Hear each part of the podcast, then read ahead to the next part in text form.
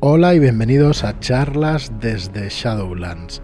Soy Fran Valverde, me acompaña como siempre Joaquín, ¿qué tal? Hola, muy buenas, bienvenidos. Y me acompaña como siempre Marlock, ¿qué tal? Hola, ¿qué tal? ¿Cómo estamos?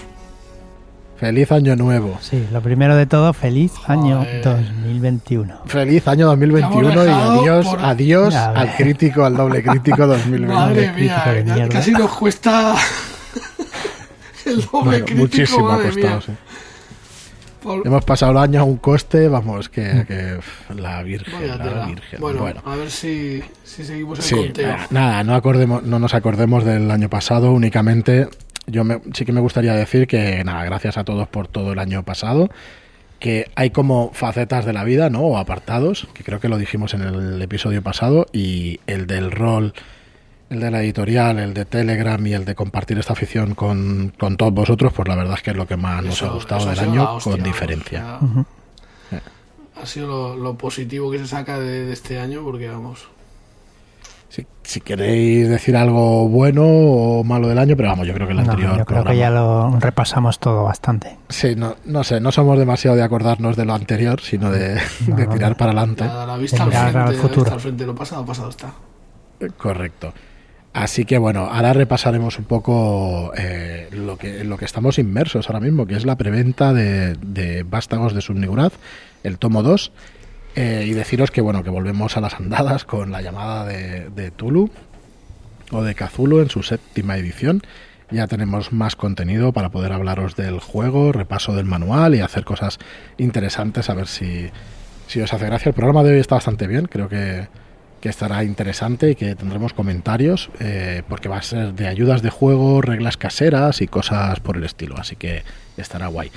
Pero antes, pues como os decía, que recordaros que os acerquéis a shadowlands.es barra vástagos 2 en número, porque ahí tenéis la preventa de Vástagos de Sun Niguraz tomo 2. Vástagos de Sun Niguraz tom- eh, es una campaña, es una campaña de horror Lovecraftiano y en esta preventa del segundo volumen hemos hecho un pack especial con la pantalla de Cthulhu de 100, que solo va a estar disponible en esta preventa. Es verdad que hace poco decía que, que nos gustaría tener disponible todo lo que salga en preventa después para comprar, pero esto es un caso, si nos seguís ya sabéis que es un caso especial, ¿vale? Es una excepción que ha de tener toda regla y que, que va a ser así. Así que si os queréis hacer con la pantalla, pues estáis a tiempo todavía.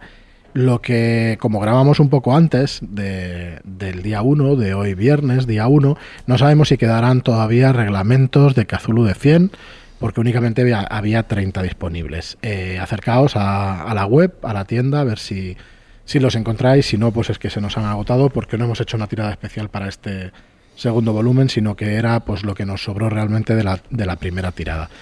Eh, la hicimos un poco más amplia por el miedo a que el transporte no nos respetara, pero al final pues salió todo bien. Creo que tuvimos que mandar uno o dos reglamentos eh, golpeados y eso, o sea que, que bueno, han, so- han sobrado estos 30 y eh, no sé si cuando nos oís pues lo tendréis disponible, os acercáis a shadowlands.es barra tienda y allí lo tendréis para poder adquirirlo. Y en Vástagos 2 pues también estará el link, aunque bueno, quizá cuando se acabe pues ya lo habremos quitado. Y luego, pues también deciros que os podéis hacer con Vástagos 2 por separado, que no necesitáis la pantalla, y que la pantalla también la podéis comprar por separado. Si queréis hacer un regalo, si la queréis adquirir por lo que sea, pues también la podéis adquirir. ¿Cuáles son las ventajas? Pues lo vais a recibir en cuanto salga de imprenta y el transporte es gratuito, ¿vale? Eh, Vástagos de Sunnigurat tomo 2. Se compone de dos escenarios. El primer escenario es el vuelo del cuco y el segundo escenario es Frasoquereti. Así que bueno, vais a tener material, vais a tener también la voluntad de Mordula, que es un, es, un shadow shot para una sola sesión, una o dos eh, sesiones, porque al hacerlas online o se os puede alargar. Y va a ser únicamente en PDF y únicamente lo vais a tener disponible en esta preventa. Luego sí que saldrá en la suscripción de los shadow shots, como los que vamos sacando, pero que sepáis que si compráis eh, cualquiera de las dos cosas, pues vais a tener, o sea, tanto la pantalla como Vástagos 2, vais a tener este Shadow Shot de la voluntad de Mordulak. Y ya está. Por hoy nada más de, de spam. Deciros que bueno, que estamos encantados con, con seguir, con empezar otra vez con, con la llamada y vamos a empezar también la semana que viene con Dungeons. Que este domingo hemos quedado con, con Shadowlanders de Pro. Vamos a hacer entrevistas, vamos a hacer una pequeña charla. Con esperamos Rubén y con Alberto. Así que, bueno, a ver si la semana que viene podéis escuchar invitados. Y me queda una, nos queda una pendiente con Pau Blaconion de, para hablar de literatura fantástica. Eh, nos hace bastante gracia pues meter el tema de esta literatura fantástica que, que Pau es un experto, eh, trabaja de ello y bueno, ya, ya nos comentará él cuando esté en el programa a ver si podemos contactarle y grabarlo dentro de poco. Pues nada, vamos a hacer, eh, vamos a abrir el apartado este de, la llamada de Kazulu y vamos a empezar con las ayudas de juego. Mira, Joaquín, si quieres darle, que si no, no dejo hablar. No te preocupes. Las, ay- las ayudas de juego, pues, ¿qué son? Pues eh, son elementos habituales, muy, muy habituales en la llamada de Tulu, ¿vale? Y se entregan en el, el máster, pues entregará a los jugadores en el momento que descubran al- alguna pista o alguna información importante. ¿Qué son? Pues nada, son recortes de periódicos, cartas, extracto de algún libro, eh, pues todo tipo de cositas que puedas eh, hacer. Oye, hay que decir que si juegas en la llamada en la actualidad, pues también puede ser un vídeo, una grabación de vídeo, de audio. un- Ahora, yo me quería explayar sobre eso, porque realmente hay cosas muy interesantes. Sí. Decir abstractamente las ayudas de juego que, que ayudan de forma activa a los jugadores a que se metan en la partida y a darle una pista real que, que puedas tocar con la mano, ¿no? Que eso siempre mola. Estamos hablando de jugar en mesa, claro, no, no de jugar online.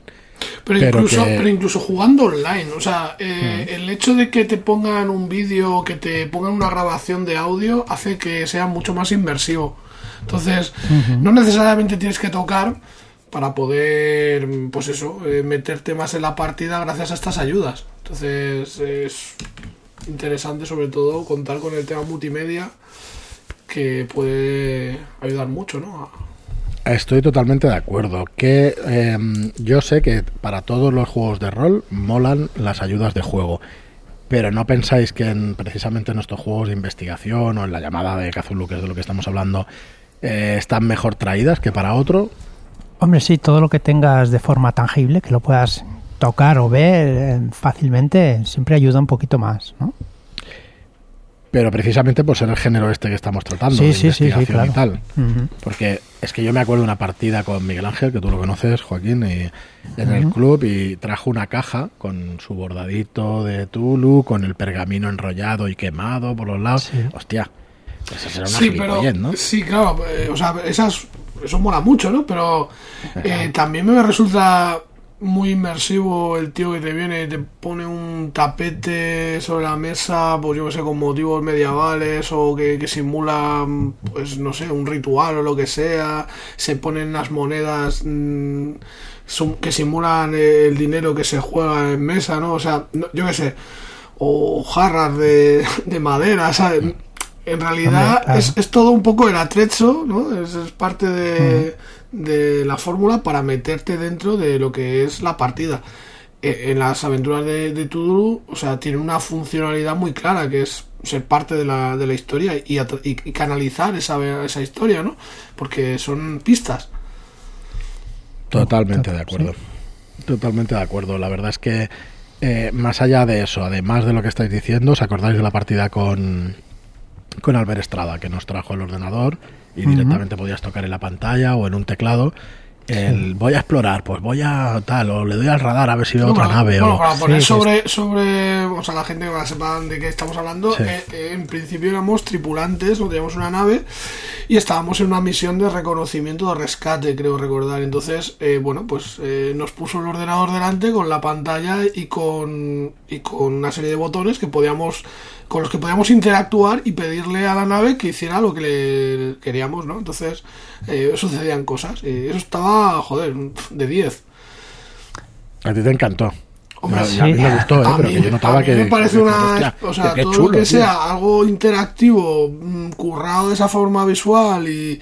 Joder, a mí me mola mucho. De hecho, nosotros en Códice, o sea, eh, hicimos un experimento con Operación Delta Green que eh, incluimos unos códigos QR con los que eh, cuando llegabas al lugar o la aventura se iniciaba con ese QR que se activaba, ¿no? Que era una petición de ayuda. Y había pues eh, José de Dantes en el grupo pues hizo un vídeo para pues eso hacer la petición de ayuda se curró también los filtros eh, ¿sabes? La, y, luego esa durante la aventura pues había más ayudas de este, de este tipo no eh, audiovisual como diario de a bordo y tal Sí, se puede ir incluso más allá de todo eso, ¿no? Joaquín, que tú tienes aquí apuntadas algunas ideas que molan, no sé si sacadas del libro, de la Sí, sí, todo, todo lo que hay está sacado del libro. El libro nos da unas cuantas ideas para, para hacer cosas. También eh, se puede usar eh, ropa usada, mancharla de sangre falsa, o sea, hacer mm, intentar hacer la escena del crimen, ¿no? Para que los, los jugadores se, se, se sientan más metidos en la partida y, poder inspeccionar las pruebas que, vayan encontrando. Eh, así. De hecho, bueno, a mí lo que más gracia me ha hecho de, lo que acabo de leer es, eh, aparte de libretas viejas, pluma estilográfica, un poco de café para envejecer el papel, es coger incluso ropa usada, ropa que vayas a tirar, una camisa blanca y mancharla de sangre falsa. Y quien dice falsa, dice que cojas el bistec de ternera que tengas en la nevera y le metas allí lo que haga falta. Lo que haga falta. Mira, queremos comentarios en el podcast, así que voy a, empezar a decir cosas. Con esta temática, el pulpo será fácil de encontrar. No, pero imaginaos, es verdad que, igual huele y no mola. Entonces, mejor coger algo rojo, sangre falsa, y metérsela, pero imaginaos, ¿no? Una camisa, una camisa sucia o que con esa mancha y que tenga alguna forma. Yo ahí, ahí permíteme que discrepe, porque yo creo que lo que se busca, eh, o sea, es la inmersión y yo un trozo de paño sucio no me mete nada. o sea, no me... una camisa ensangrentada como es una escena de un crimen. No me, no me va, tío. Prefiero encontrar el cuchillo con sangre, ¿sabes? Como prueba. No, no la camiseta de el cuchillo, pero el cuchillo sí dices. El, hombre, me parecería más. Pues el cuchillo, no hay ningún problema. el cuchillo, cambiamos camisa por cuchillo. Pero manchado de sangre. Tú, a ti te van mal las katanas. No, no, no yo las katanas no, no tengo katanas. me van, a haber comentarios seguro.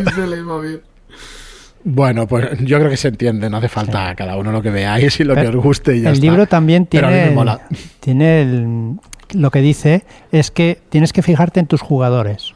¿Vale? Si ven que lo revisan, que lo miran, que lo, que lo inspeccionan bien, es que les gusta todo este tipo de, de atrecho. Entonces, pues hay que crear más. Ahora, si ves que lo tienen ahí encima y ni se, y ni se paran a mirarlo, pues no hace falta que hagas porque tampoco les interesa demasiado. De hecho, es lo que Marlock, pues si hay una espada, pues la cogerá, pero si es ropa sucia, no la va a tocar. Pero hombre, no digo sucia, coño. la ropa puede estar limpia, pero manchada de sangre, coño. si está manchada de sangre, está sucia. En todo caso, cogería la espada para limpiar, o sea, cogería el trapo para limpiar la espada. Pues estás cargado las pruebas. Estás cargado las pruebas, tío, Pero tengo una espada, tío, que venga a los profundos para muestra un botón. De hecho, aquí en el, en el artículo que ha escrito Joaquín explicamos que en Vástagos 1 pues se dan de hecho un par de vídeos de ayudas de juego y hay cosas, pues materiales que dar a los jugadores, hay incluso redes sociales hechas para la ocasión, no queremos destriparos nada, pero que sepáis que contáis con esas ayudas de juego que, como decía Marlock, ¿no? Al ser pues eh, en esta época, pues... Mm, mola más, ¿no? Pues tener este tipo de ayudas y eso, la verdad es que está, eso está muy chulo. El vídeo está hecho por Danielo y, está, y queda muy chulo. Muy bien, pues nada, como decía también Joaquín, fíjate los jugadores, mira a ver si les gusta y a partir de ahí, pues eh, empieza a usar lo que, lo que más les guste a ellos. Eh, vamos a pasar al, al, empleo de las reglas. Eh, en el libro, no solamente en los libros indies, y no es ninguna queja hacia los juegos indies ni nada por el estilo. ¿eh? Eh, ya nos dice aquí que, este libro es un compendio de reglas, pero que es totalmente flexible, que pretende manejar cualquier eventualidad. ¿Vale? Lo que nos dice es que hay que usarlas cuando al, guardián le interese. Correcto. Y lo que nos vamos a quedar es con eso. Que al final es un compendio de reglas, pero que tú puedes utilizar cuando tú quieras. ¿Vale? Así que yo diría que esa es la regla de oro, igual que en los juegos de cartas te dice que la regla de oro es que las cartas priman sobre las reglas, pues aquí la decisión del máster prima sobre las reglas, ¿vale? Entonces, eh, la verdad es que nos guían de esta manera y nos da ahora, eh, vamos a tratar algún tipo de reglas en situaciones específicas que son reglas opcionales que puedes utilizar o no a tu gusto por completo. ¿Vale? Así que, bueno, vamos a repasar alguna, alguna regla en situación específica. Tenemos unas cuantas ejemplos. Por ejemplo, la regla para ganar en un casino, para emboscar a un adversario, para nadar, o sea, regla de ahogamiento, para nadar en, en un lugar seguro. ¿Vale? O sea que vamos a tener esto. Entonces, eh, en un casino, por ejemplo, para ver quién gana en un casino, eh, los casinos están basados en la suerte. Bueno, yo no estoy de acuerdo. Dice norma general, los, juegos de casino están basados en la suerte. Mm, son de azar, pero en realidad son de probabilidad. O sea que poco azar tiene la probabilidad. al final es suerte. Bueno, pero al final la casa siempre gana, ¿no? Como es verdad que estás mm, poniendo también aquí. Entonces, eh, te van a, o sea, te propone el libro que propongas a las mesas, si quieren probar suerte, que, hagas tres tiradas a la mitad de la característica suerte mientras esté en ese lugar. ¿Vale? Entonces, eh, que... Esto no sé si lo entiendo, Joaquín. Que mientras esté en este lugar, también decidir qué opciones de ganar dará cada una dependiendo de lo que se juegue cada, de lo que se juegue cada personaje. claro. Si no pasas ninguna, eso son tres tiradas. Si no pasas ninguna tirada, pues hará que pierda todo lo apostado el, jugador. Vale. Vale.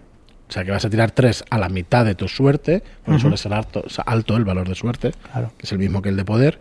Y al final, si en alguna de esas tiradas, eh, si pasan las tres, ¿vale? Pues saldrá con los bolsillos llenos. Exacto. Si no pasa ninguna de las tres o si pierde alguna, pues puede que pierda todo el apostado. Pero todo dependerá también de lo que se vaya a jugar el, el jugador, ¿no? Lo que apueste en ese momento. Si son cuatro chavos, pues la verdad que no, no merece ni tirar, que gane y aire. Claro. Para que salga más, más animado, ¿no? Dijéramos. Pero si te juegas ahí el sueldo del mes, pues a lo mejor sí que interesa hacer las tiradas y si pierde, pues será más divertido. Pues sí, sí, me parece una mecánica que mira, que por lo menos le da algo de gracia y más que hacerlo al azar, pues tienes ahí una probabilidad de que pase una cosa, de que pase otra y, mola. La regla de emboscar a un adversario, un investigador, eh, cuando decides ocultarse, ¿no? Para coger desprevenido a un enemigo, realmente no hay reglas de emboscada, pero sí que nos sugieren esta regla, ¿no? Hay que pasar una tirada enfrentada de sigilo contra la habilidad de descubrir del oponente y si consigue pasarla, pues va a poder atacarle con un dado de bonificación o mm, el máster puede decidir que sea un éxito directo. Sí, claro, dependiendo después de la situación de que, se encuentren ambos. Sí, de hecho hay muchos másters, a mí me, gusta que si te lo has currado mucho, pues no, tienes que tirar, no, Pues me ha gustado la situación, cómo lo has descrito, la idea que has tenido y mola siempre pues que los jugadores tienen, tengan eh, inventiva, ¿no? Y que puedan hacerlo por su cuenta las decisiones. Eh, bueno, que queden, que sean chulas las decisiones que toman o las ideas que hayan tenido. Eh, otra que tenemos es estrangular a un enemigo. ¿Vale? Eh, las digamos que las normas de combate te dicen que se ajustan a que hagas una maniobra de combate para apresar al enemigo primero, y pero que después el atacante tengas, tenga un dado de bonificación y que utilice la habilidad de combatir con normalidad y narrar qué hace cada salto o qué ocurre en cada salto. ¿vale? Esto también podría ser una de las reglas opcionales. ¿Vosotros habéis utilizado alguna vez reglas opcionales o reglas de, estrangular y eso? Marlock, ¿te suena alguna? Hombre, reglas opcionales he usado a patadas de las caseras. ¡buf! Las caseras las miraremos hace un momentillo. Yo lo de estrangular realmente siempre había oído lo de combate. Yo es que me parece que dificulta tantísimo la fluidez. O sea, al final o sea, es complicado que lo consigas. Es un baile de tirada de dados que, no lleva nada. Es más fácil pegarle tres tiros y, al pozo. es que, no, pero es que es verdad, no. Eh, de hecho, creo que en Turo de 100, eh, por ejemplo, el, combate se resuelve más rápido cuando quieres noquear, ¿sabes? Si vas a, dejarlo cao, pues te la juegas y bueno, es, más rápido. Que no digo que sea más realista ni nada, pero por lo menos, tío, acabas antes, porque es que... Sí. Mm, es, es una situación que, que no sé, a menos que sea súper intensa. sub- Tú vas al estilo Nolotil y Rubén en la sombra de Saros que estamos jugando, estoy jugando con ellos y que llevan dos personajes que son expeditivos. Expeditivo es la palabra. Los cogen al río a dormir con los peces y a tomar por culo. Hombre, no sé. Bueno, no, es que joder, es complicado, tío. Yo. La verdad es que se me hace mm, complicado cuando me salen personajes de situaciones de estas así. Bueno, Hay que dejarlo inconsciente, mierda, y ahora que. regla también opcional de para nadar hasta un lugar seguro, ¿vale? Reglas de ahogamiento y todo eso.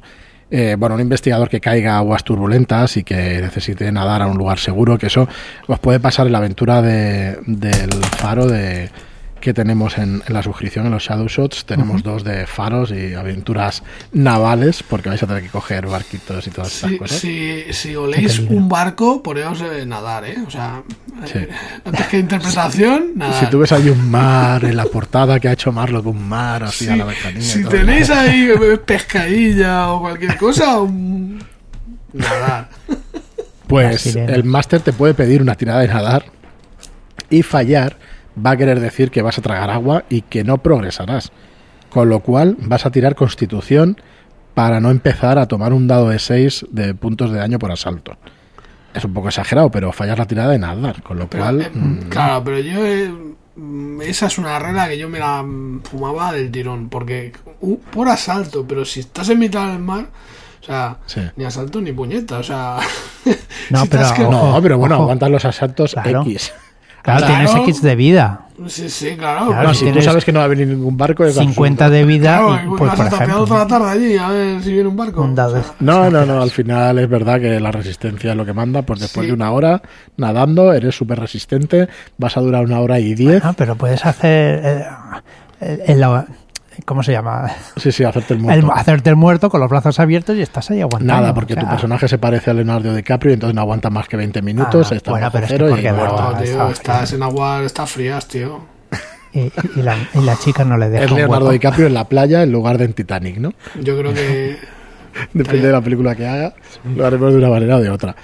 Bueno, pues nada, así que estas son reglas, por ejemplo, opcionales que podéis utilizar en vuestras partidas a vuestro gusto. O decir que si vas tomando. Si quieres forzar la tirada, eh, si la Correcto. fuerzas y la fallas, te ahogas directamente. ¿eh? Sí. Ya está. Que era con lo que quería Mar. Y yo creo que sí, que en este Jugaros caso tiene su sentido. Y si, y si la sacas, fíjate tú, tienes un asalto más. Correcto. O sea, Correcto. Bueno, pues lo que hablábamos antes de las reglas caseras. A ver, lo primero es que te las tienes que pensar bien antes de que añadas esas reglas caseras al juego. Porque normalmente las reglas están pensadas después de un testeo, después de que un diseñador haya pasado horas y horas y días y días pensando en, en las cosas. A ver, eh, si quitamos reglas específicas para combate, persecuciones, magia, suerte, cordura y daño físico, todo lo demás se utiliza con tiradas de habilidad. Entonces, no hay reglas específicas para otras cosas, como cuánto tiempo puede aguanta- aguantar un investigador sin comer ni beber o cuánto se tarda en piratear una red informática. Estas cosas, pues, mm, tienen que ser de sentido común por parte del guardián o de los jugadores, o propuestas de los jugadores al guardián, y efectivamente depende del tipo de aventura y de la época y todo eso. Entonces, en estos casos, si queréis hacer algún tipo de regla casera, el libro nos da las siguientes eh, ideas o las siguientes sugerencias. Primero, que sea sencilla, que intentemos que sea sencilla. Después, perdón, después que esté centrada en alguna habilidad.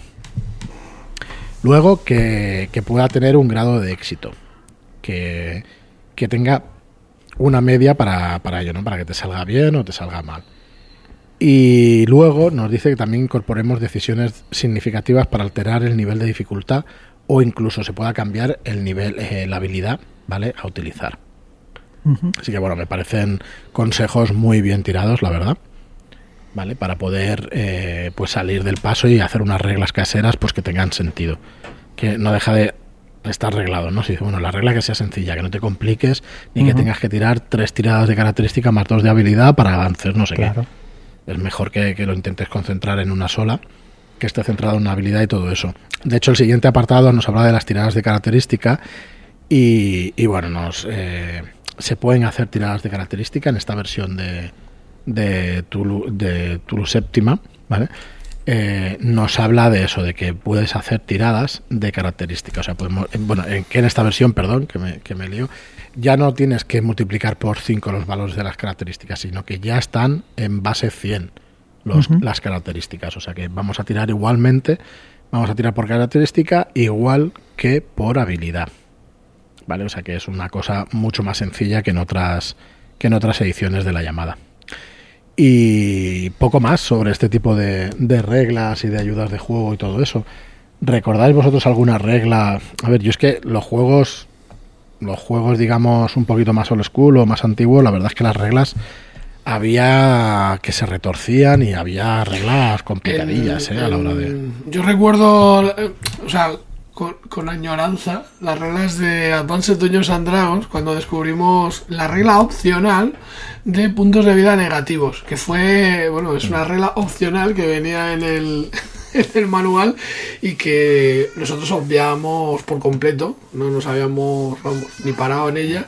Y, el caso es que esa regla pues te permitía caer inconsciente a negativos, ¿no? Que te quitasen más de tus puntos de vida y por lo menos permanecer está bueno, desangrándote, ¿no? Pero vivo. Y hostia, cuando eras de nivel 1 y tenía, pues yo qué sé, 5 puntos de vida o 4 puntos si eras el mago y, y tal, pues y un arma de mierda te aguantar. hacía un dado de 6, pues ¿no? En Gunshow hay, la, hay puntos de vida negativos. Yo creo que es la. Tienes que mirar la base matemática del juego, ¿no? Y supongo que al final, en Dungeons, por ejemplo, en esta última versión, que ya lo decía Mitchell en sus podcasts y eso, eh, el tema del combate tiene mucho que ver con el número de acciones o el número de ataques que tenga que tenga una criatura o que tenga eh, pues eso los que están combatiendo entonces hostia, cuando pones tres criaturas que cada una de ellas tiene un ataque normal otro especial o una acción gratuita de estas hostia si te das seis veces si te van a impactar seis veces en un turno Ojo, claro. ojito ojito porque como Con no tengan un- más de 60 de vida puede ser que en un turno hayan acabado contigo del tirón con 60 de vida ya tienes muchas probabilidades de sobrevivir como mínimo un turno. Pero el número de ataques en esta edición me parece hiper importante. Entonces, esa regla que dices de los puntos de vida negativa, pues en este caso, pues como juegues con un solo jugador, pues es, Es importante. es sí, importante que la puedas aplicar, ¿no? Porque, hostia, es que van a acabar contigo, pero rápido, rápido. Yo no sé si en otros tipos de juego pasa igual, me da que sí, en la llamada y en otros tipos tiene que estar el combate equilibrado porque porque si no puede pasarte claramente que estamos diciendo. cariño. claro. Al final acabas con los jugadores en, en cero coma y los jugadores Ahora no puedo. pues vale que han venido a, a volverse locos o a morir, pero no de una manera fácil.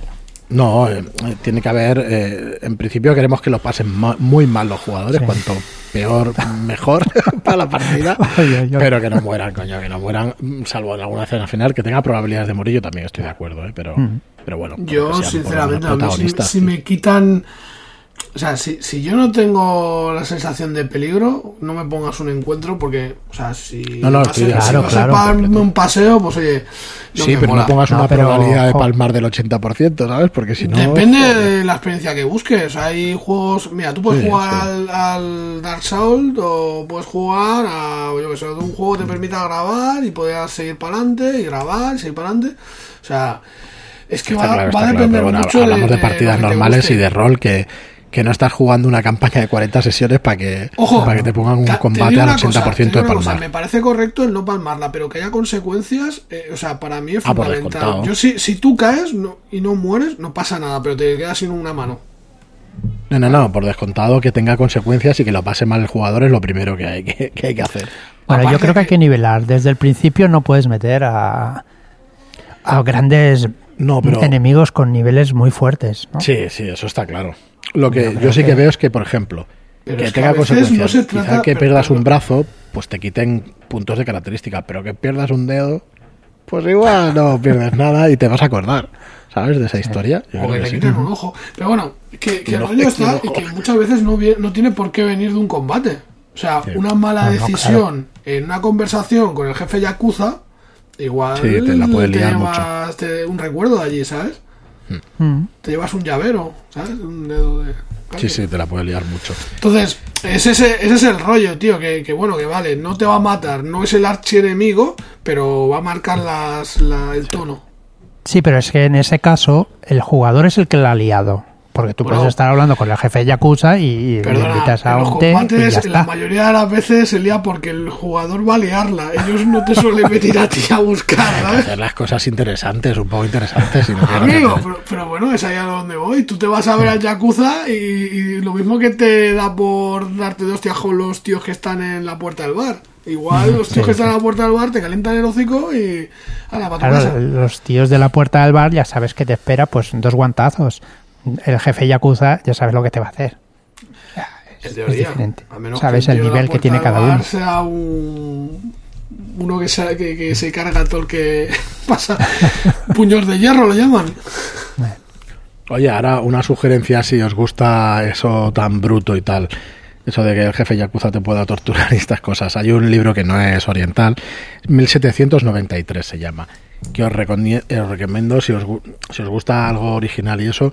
La verdad es que ahí sale una de las muertes o torturas más bestias que haya visto yo y, y la verdad está muy bien escrito, está muy chulo, está muy interesante, aún no lo he acabado, a ver si lo termino ya.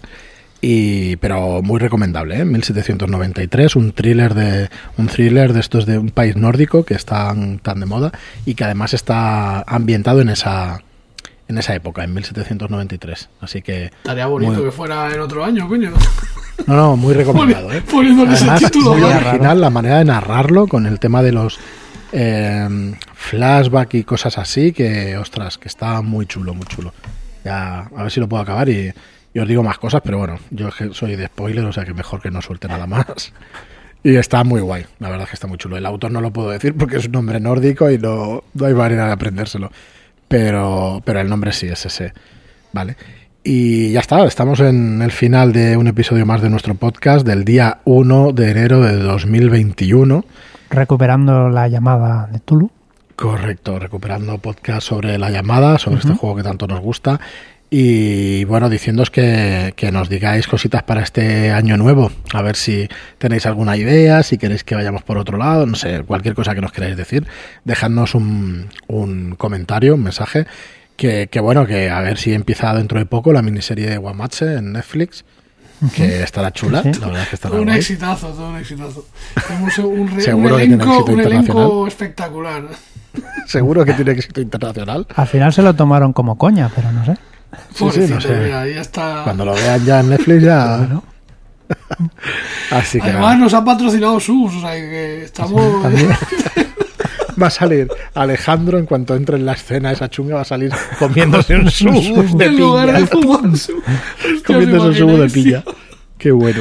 Ay, Bueno. la, que, la que han liado con los subos, la, la- o sea, habrá que pensarse a ver lo siguiente que mandamos, porque claro... A ver, a mí me ha sabido muy mal. Mil disculpas a los que se han encontrado algún subus aplastado o que ha A dañado. pensar alguna que ibas a decir subos de otro sabor, o sea, ya me tenías acojonado, ¿sabes? Bueno, si, si seguimos mandando sugus, ya los meteremos en algún plastiquito o algo que no corra peligro ninguno del material, que joder, que no se tiene tanto esfuerzo para que después se dañe alguna cosa. Perdonar. Así que bueno, nada más. Muchísimas gracias a todos por escucharnos, por estar ahí, por vuestros comentarios de 5 estrellas en iTunes y por vuestros me gusta y comentarios en iBox. Muchísimas gracias y hasta el próximo programa. Muchas gracias y hasta la próxima. Adiós.